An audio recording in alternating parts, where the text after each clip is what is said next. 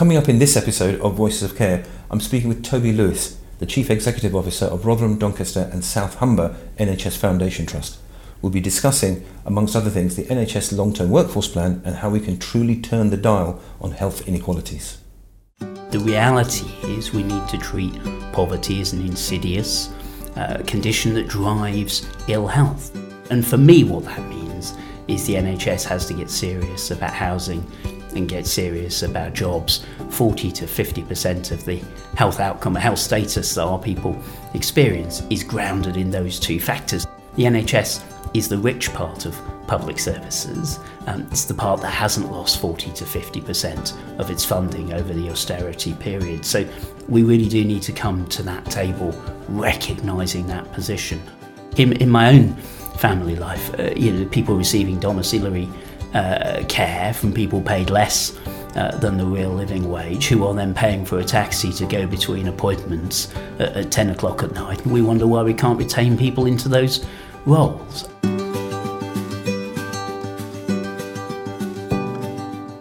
Hello, I'm Suhail Mirza. Welcome to this episode in the second series of Voices of Care podcast. I'm joined today by Toby Lewis, the Chief Executive Officer of Rotherham, Doncaster and South Humber NHS Foundation Trust. The Voices of Care podcast looks to get to the heart of the issues facing the health and social care sector and how we can enable the healthcare workforce of the future. This is extraordinarily timely given the publication of the NHS long term workforce plan that seeks to turn the dial across all occupation groups. And in that regard, it's really important to hear from someone who's spent their career across all segments of the healthcare service here with the NHS, and therefore I'm delighted and welcome Toby. Good to be here. It's great to have you here. And before we go and deep dive into the workforce plan and the wider healthcare challenges that uh, the system faces and opportunities, perhaps it'd be good to give you a bit of a broad background in terms of the work that you're doing. It's been a few months now uh, since you joined uh, RDaSH as CEO.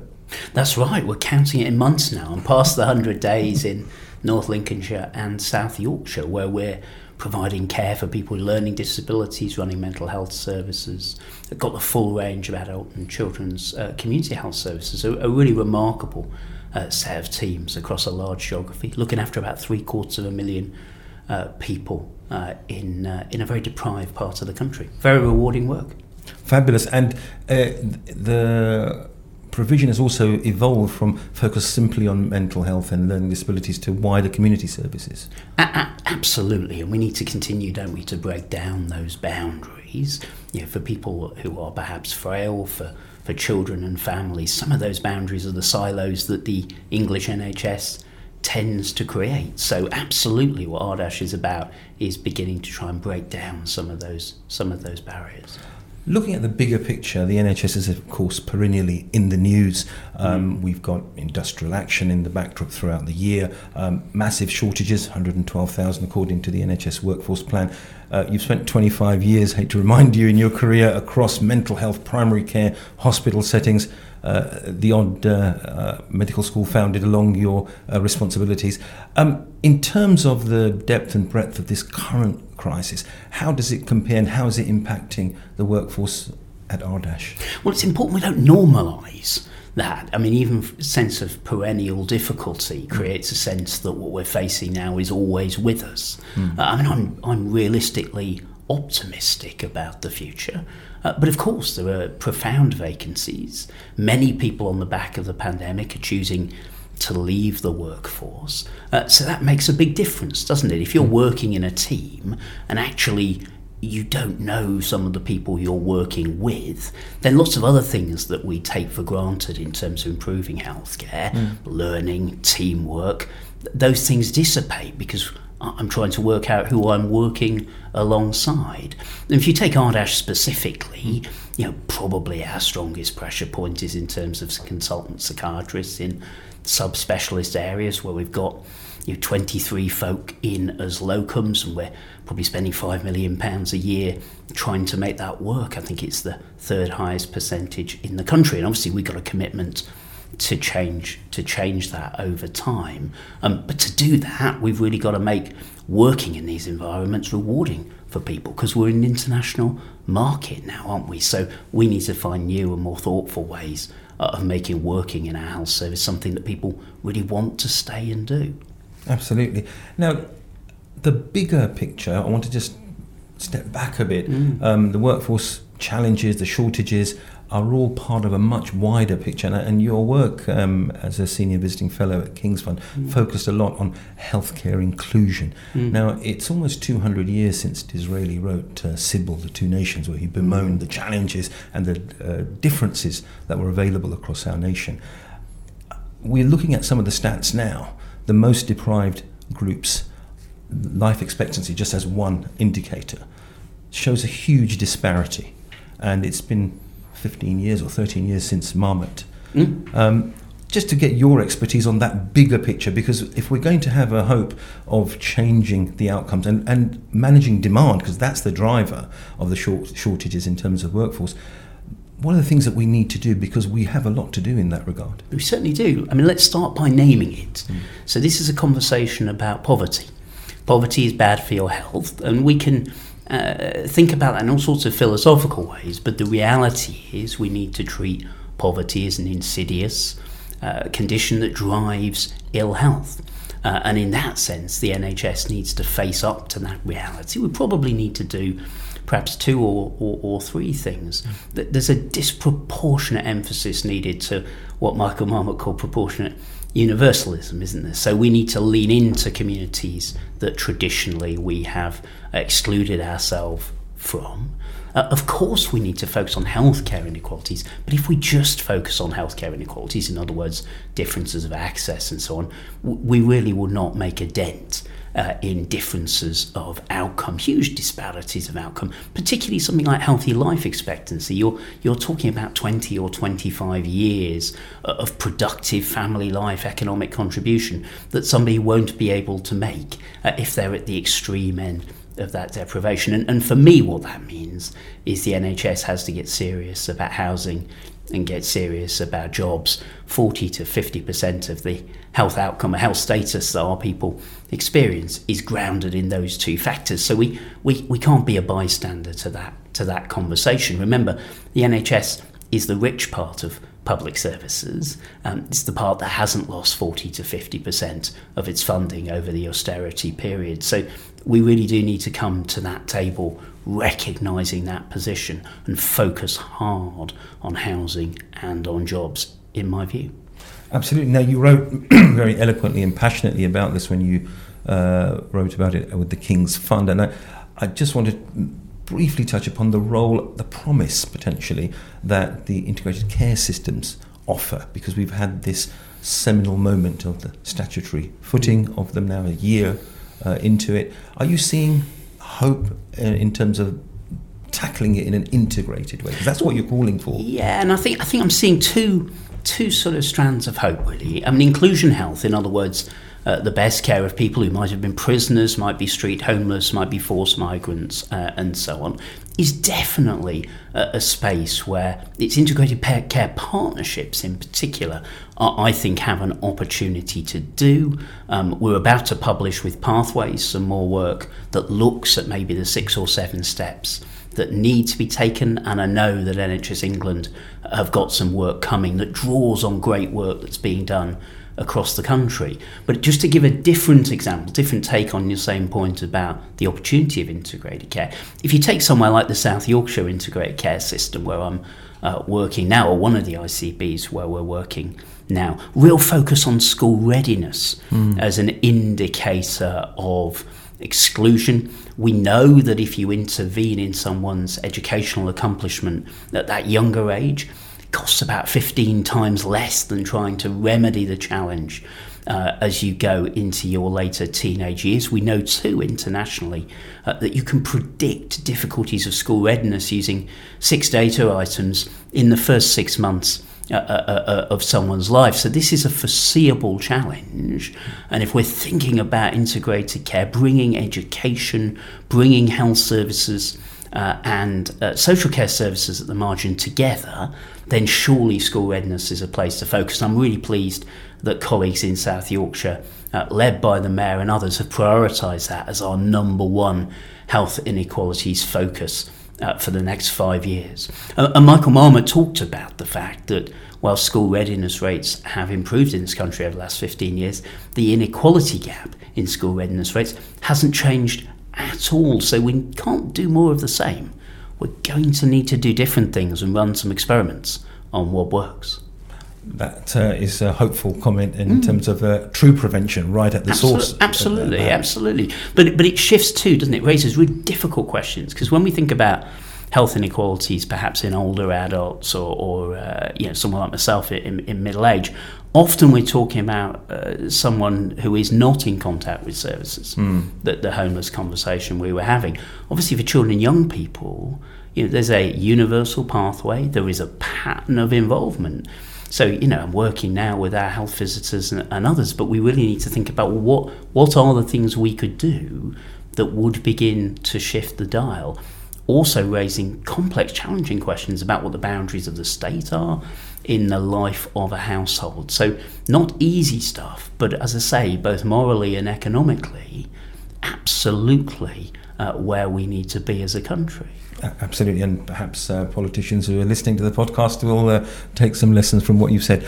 Going to the workforce now uh, and the publication of the NHS long term workforce plan, mm. I'm going to delve into detail around retention and the growth uh, of the workforce. But stepping back, it's a once in a generation, self proclaimed once in a generation document. Mm. As someone with your vast experience uh, across the NHS, how has it been received? Because it's, it's quite a bold document and a brave document in many ways. Well, it's a challenge to leaders in the NHS, isn't it? It's easy to uh, look at documents produced centrally and say, well, there should be a bit more of this or a mm. bit more of that. But actually, I think what Navina and Amanda and others have delivered is, is a real opportunity mm. for educational institutions, for NHS providers and others to partner up and try and do something different. Who, who couldn't be upbeat when there's 2.4 billion um, in the pot, 74% more training places for health visitors, uh, just to go back to the uh, just the earlier conversation. So, so lots of reasons to think, in a sense, some excuses off the table. Mm. Now, we need to go do, don't we? Absolutely, and I think that's the, the, the challenge or the call to action. Um, the plan itself, if we can go to the retention mm. piece before the growth piece, mm. uh, it, it's predicated, uh, it says embedding the right culture. Mm. Because we've had, of course, the numbers 170,000 that left the NHS uh, last year for various reasons, including work life balance. I want to dig deeper a little bit about how important the right culture is mm-hmm. and, and leadership. But before that, let's talk about a subject I know is close to your heart, which is inclusion mm. within the workforce. We've had mm. the improvement plan now published by the NHS as well in June. What's your take on this? Because the numbers are quite stark.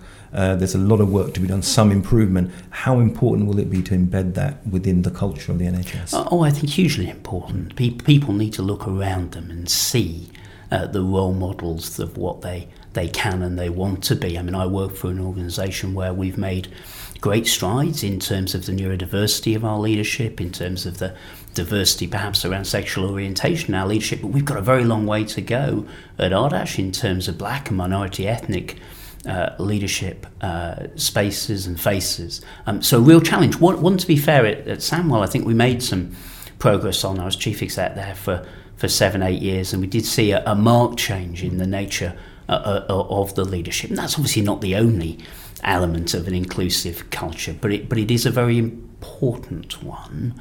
Um, and one we need to make a real a, a real difference to.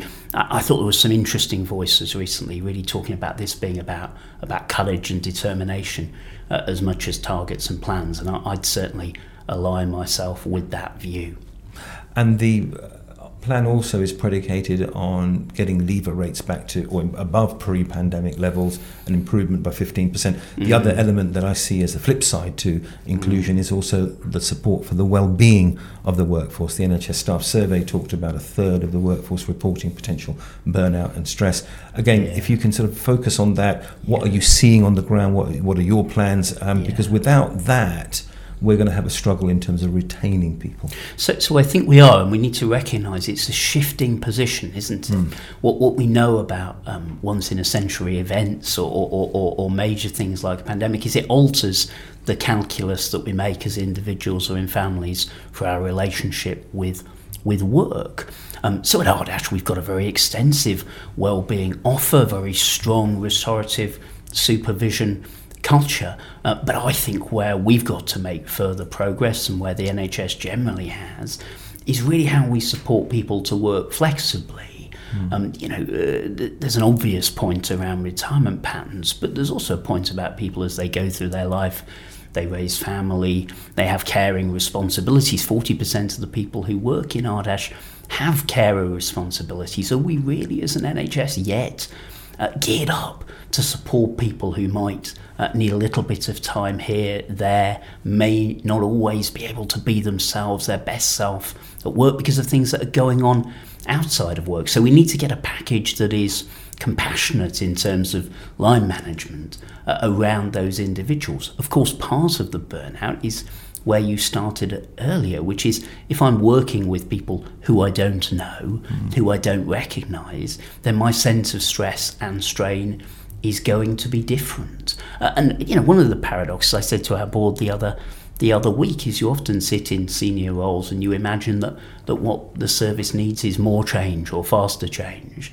Um, and you talk to people, you know, in my 100 days, I've talked to hundreds of people working in our organisation, and what they experience is almost persistent, mm. uh, never ending zigzag change. So, one of the things I want to focus on as a leader, and I'm sure other colleagues are doing as well almost, is, is how we nurture and preserve what works well.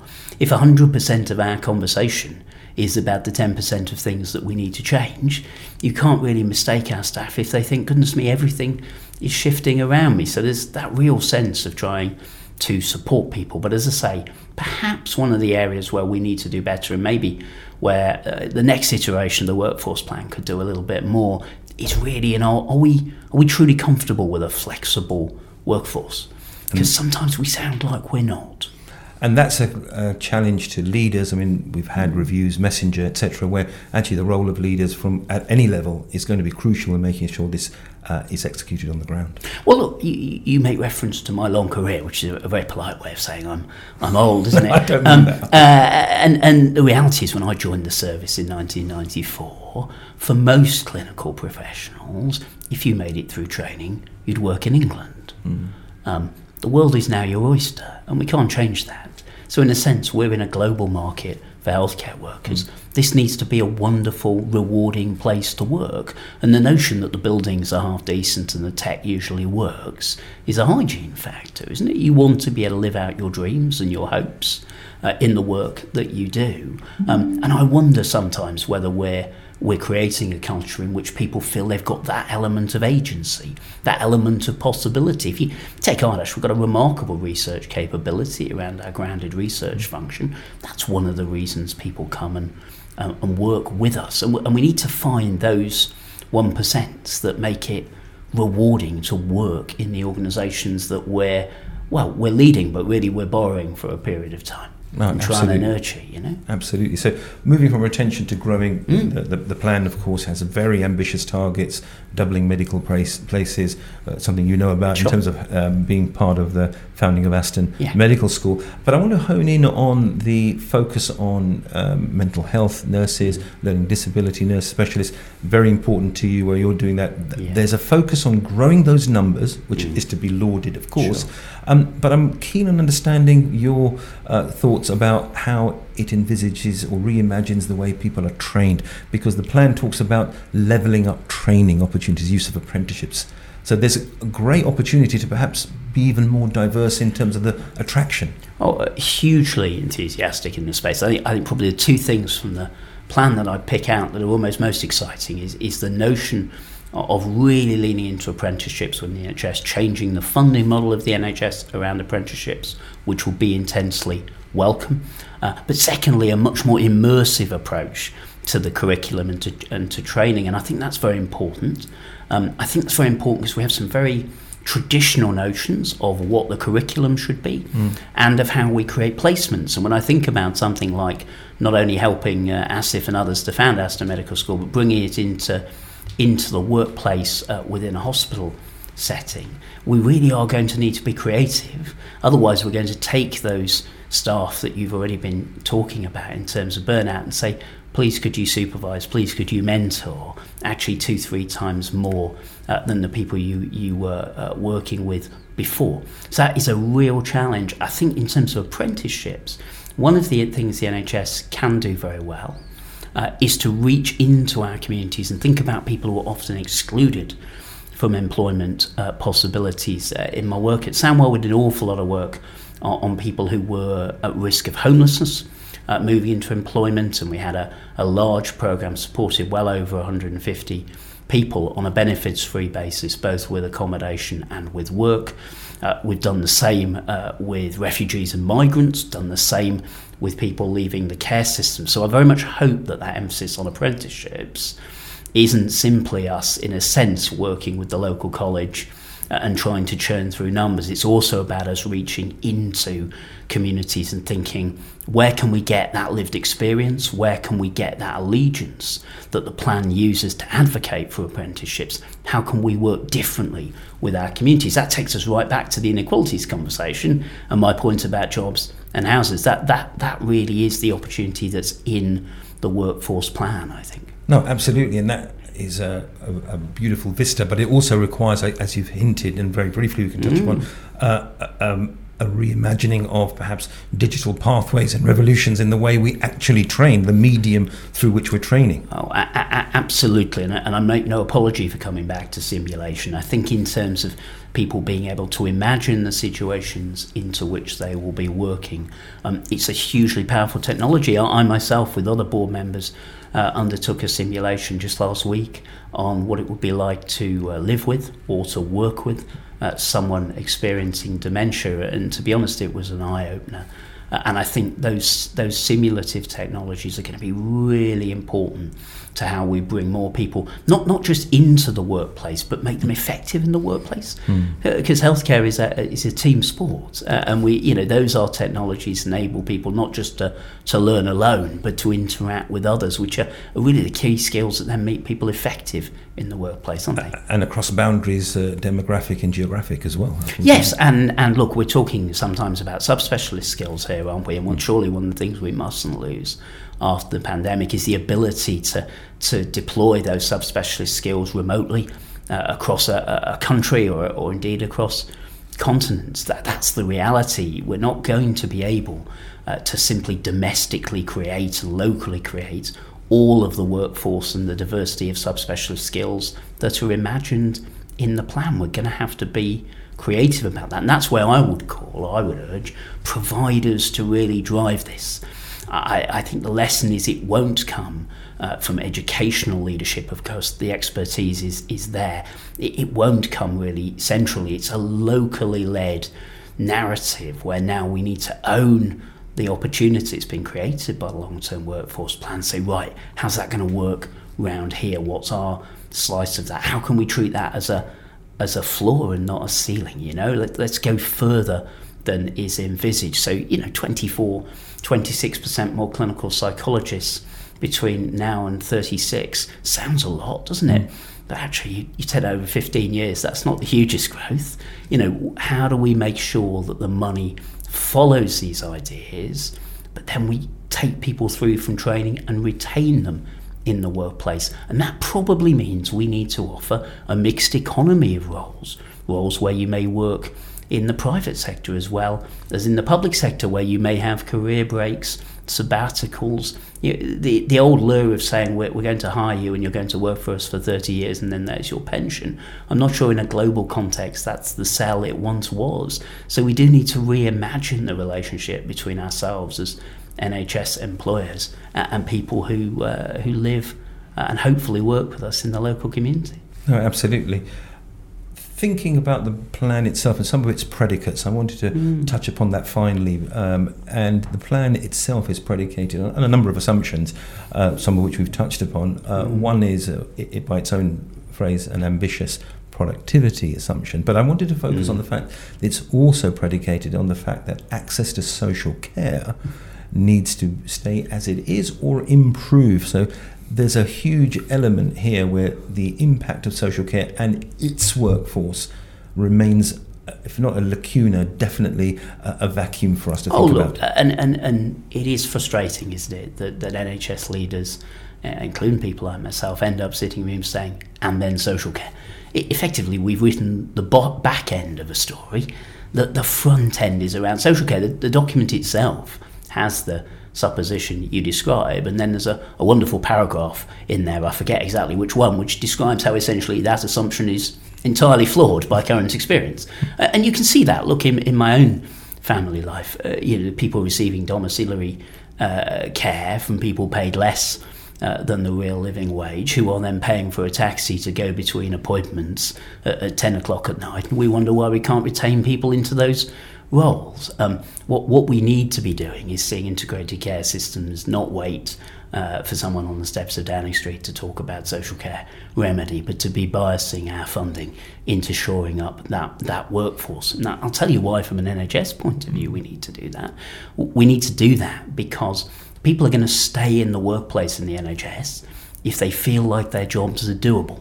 Your job doesn't feel so doable if you look over the fence into colleagues in social care, education, and so on, and think, goodness me, uh, there are big gaps. So, so there's a self-interest uh, as well as uh, as well as a care interest in us getting this right. And it may well be that some NHS providers need to reach much deeper into this space. I know Jim Mackey's done that work.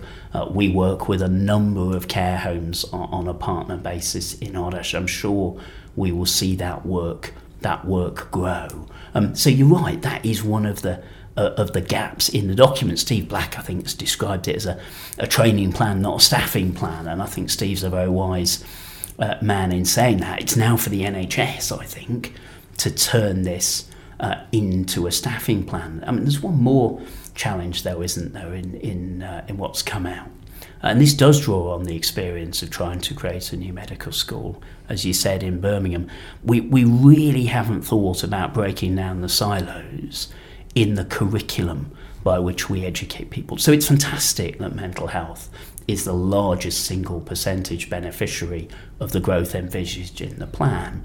But, but wouldn't it be equally good to make sure that, that mental health parity is a core part of the curriculum across so many roles in the health service. Otherwise, we end up in a, in a competition of silos. We need to have a look at what we're teaching, at what we're training, and break down some of those some of those barriers. And that means we need a little bit of regulatory relaxation in how we set up curriculum, how we set up new providers. That's where the real challenge now is. If we're going to make progress on this over the next two to four years, we really need to see a slightly different approach from a number of the bodies whose names are in the annex of the report in terms of how we regulate our curriculum, in terms of how we think flexibly.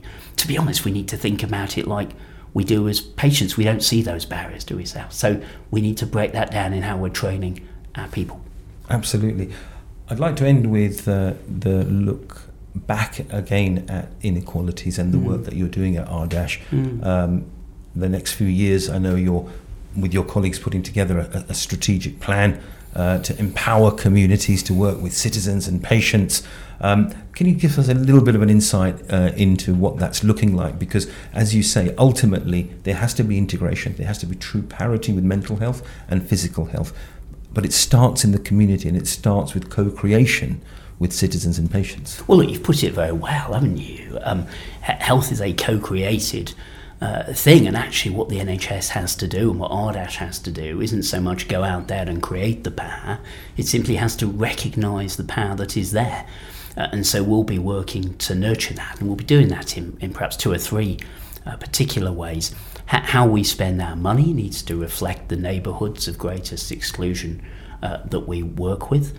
We need to create a, a parity of esteem with our colleagues who have lived experience, who are working as peer support workers, who are working in the voluntary sector, relying on them not on a, on a contracted basis or a procured basis, but as genuine partners uh, in teams, uh, as we do with something like our people focus group at the Wellness Centre in Doncaster.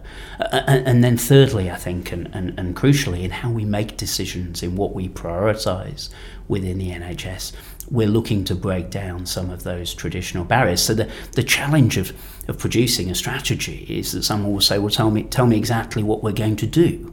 Well, if you're going to spend five years working with the power that's in your communities, it's not for us to say entirely and wholly what we're what we're going to do. So th- there's 28 or so commitments that we will give in public uh, between now and and Christmas time about where we want to make a particular difference, but really what the, the strategy at RDaSH is about, like other organisations in Northeast York, uh, Northeast Lincolnshire and, and West Yorkshire, is really listening to and working with communities on a long term basis. And we know from Preston, we know from other places that that makes a genuine difference to mental health outcomes uh, and to uh, health outcomes in what we would traditionally think of as physical health. So that's where we're going to put our emphasis. Different kind of organisation, uh, different kind of focus. Uh, hopefully, one uh, that we can learn from others like Merseycare as we as we go along. Because it's um, it, this journey's been talked about before.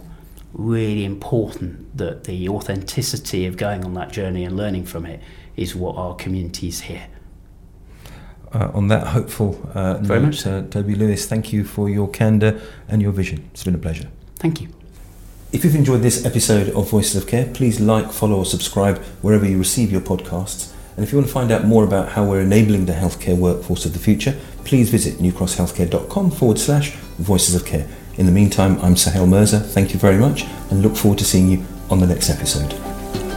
Voices of Care is published by New Cross Healthcare. Copyright 2023. All rights reserved.